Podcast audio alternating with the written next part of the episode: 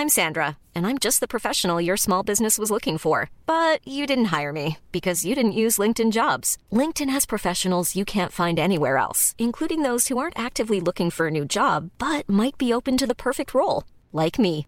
In a given month, over 70% of LinkedIn users don't visit other leading job sites. So if you're not looking on LinkedIn, you'll miss out on great candidates like Sandra. Start hiring professionals like a professional. Post your free job on linkedin.com/people today.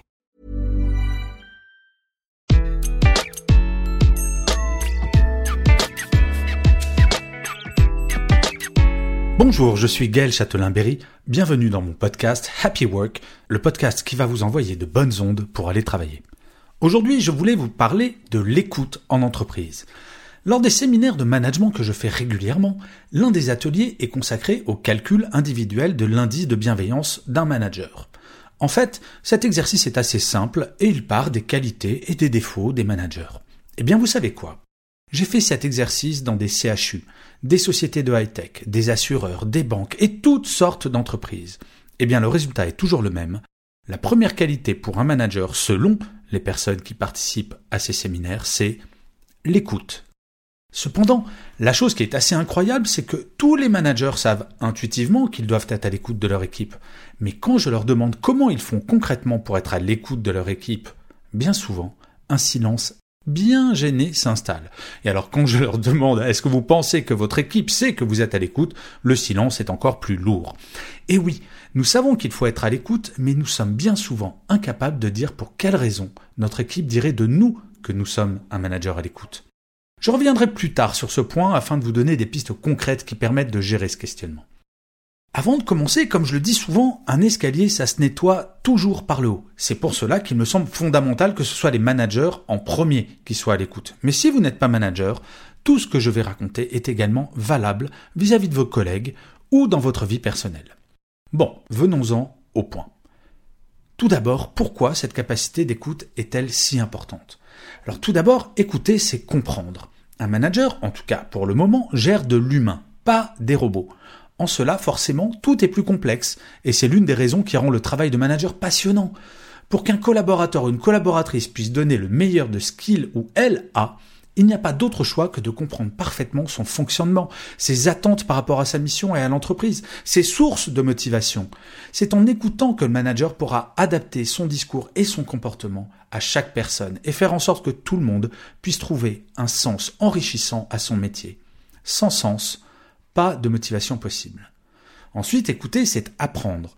Il est aisé de comprendre que sans écoute, un manager ne progressera jamais. Vous imaginez, quand vous faisiez des études, aller en cours avec des boules caisses dans les oreilles? Comme je le disais plus haut, un manager gère de l'humain, et l'un des points de progression les plus fondamentaux pour un manager, c'est sa capacité à faire en sorte que chaque membre de son équipe progresse. Oui, il y a des génies du management qui font cela de façon intuitive, mais pour la plupart, cela s'apprend petit à petit. Enfin, Écouter, c'est faire grandir. C'est dans l'écoute de l'autre que l'autre se sent exister. Un manager qui n'aurait pas cette capacité d'écoute aura en face de lui des robots. Alors vous allez me dire, mais pourquoi des robots? Mais parce qu'en fait, comme des robots programmés pour faire une tâche précise, si le manager n'écoute pas ses équipes, celles-ci ne progresseront jamais, ne suggéreront jamais rien de nouveau, ne feront jamais preuve d'initiative. La seule différence avec un robot, c'est qu'au bout d'un moment, les personnes travaillant pour un manager qui n'écoute pas pourront démissionner. Et oui, le libre arbitre, ça, ça ne s'enlève pas en entreprise. Mais concrètement, comment est-ce qu'on fait? Eh bien, cela tient en deux points extrêmement simples. Le premier point, il faut être disponible. Un manager doit dire à son équipe à quel moment il est totalement disponible pour les écouter. Bon, bien entendu, il y a la réunion hebdomadaire d'équipe qui est un impératif, 30 minutes par semaine pour échanger sur les informations importantes de la semaine. Mais le manager doit également se rendre disponible deux à trois fois par semaine en bloquant sur son agenda de façon fixe des plages horaires sans aucune réunion. Oui, les managers passent trop de temps en réunion et pas assez avec leurs équipes. Il est important d'inverser la tendance. Est-ce que vous savez qu'un manager dans les pays développés passe en moyenne 24 jours de 24 heures par an en réunion? Ça serait pas mal qu'il en passe un petit peu plus avec son équipe. Le deuxième point, c'est agir. Il y a une différence entre entendre et écouter. L'écoute, ce doit être le point de départ de l'action. Il n'y a rien de pire que d'aller voir son boss, de lui dire ou demander quelque chose et que rien ne se passe alors que lui vous a dit oui oui, je t'ai bien entendu. Pas une réunion avec un collaborateur ou une collaboratrice qui souhaite être écoutée ne doit se finir sans un délai précis, sans une action concrète de la part du manager. Écouter, c'est bien. Agir, c'est ce qu'attendent les gens dans les entreprises. Et si vous êtes manager, c'est ce qu'ils attendent de vous.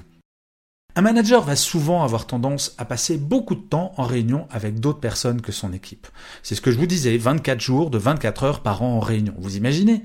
Pas d'autre choix que de reprendre la main sur son agenda et de caler des plages horaires pour être disponible pour autant de mini-réunions informelles avec les membres de son équipe. Parfois, il suffit de deux phrases pour débloquer une situation. Mais encore faut-il avoir l'occasion de croiser son boss. Et vous, comment ça se passe au quotidien? Alors j'espère, si vous êtes manager, écoutez plus, passez plus de temps, on s'enrichit tellement à écouter ses équipes. Et si vous êtes manager, eh bien écoutez, vous pouvez apprendre votre boss à écouter plus, ou sinon, dans votre vie personnelle, écoutez plus tout le monde. Et je finirai comme d'habitude cet épisode de Happy Work par une citation. Cette semaine, j'ai choisi une citation de Michael Halimi qui disait Un bon manager doit toujours prendre le pouls de son entreprise pour éviter la crise cardiaque. Je vous remercie mille fois d'avoir écouté cet épisode de Happy Work. Je vous dis rendez-vous au prochain épisode et d'ici là, prenez soin de vous.